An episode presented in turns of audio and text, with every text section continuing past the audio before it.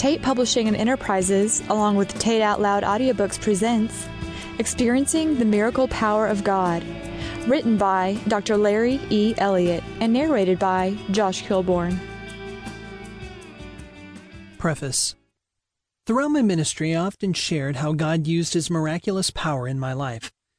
Many encouraged me to write the experiences for others to share the blessing. The following pages encompass my best effort to tell the experiences when I personally felt the hand of God touch my life. I pray that the events will inspire you and bless you as they blessed me. The Miracle of Salvation For God so loved the world that he gave his one and only Son, that whoever believes in him shall not perish, but have eternal life. John 3:16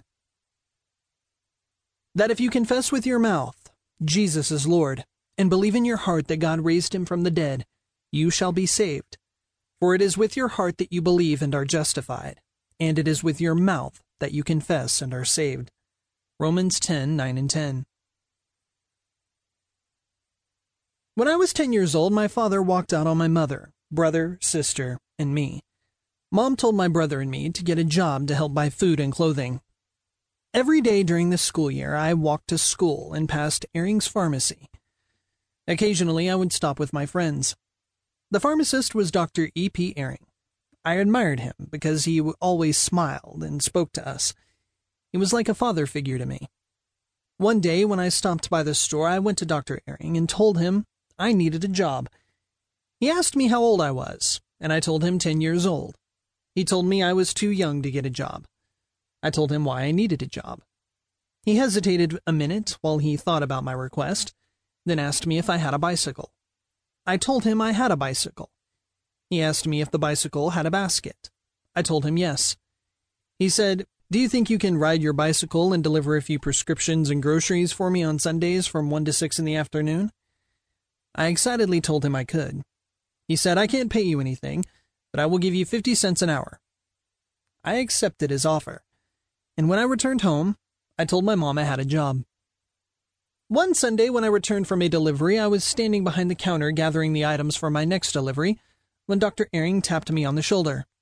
I turned around and he asked me, Larry, do you know who Jesus is? I told him no, I didn't. He asked me if I had ever been to church. I told him no. He said, How would you like to go to church in Sunday school with me and my family next Sunday? I said, I would love to. He said, Meet me and my family in front of the store next Sunday morning at 8 o'clock, and we will go together. The following Sunday, I began attending the First Baptist Church in Hapeville, Georgia, with Dr. Ehring and his family. When I arrived at the First Baptist Church, they placed me in a Sunday school class with a blind teacher. He had a seeing eye dog with him all the time. He read from a Braille Bible. One Sunday, when he was reading the Bible, he said, Boys, I've seen more without eyes than many a man has seen with eyes. As I sat under his teaching week after week, I began to realize he was talking about the unbelievable riches found only in Jesus Christ.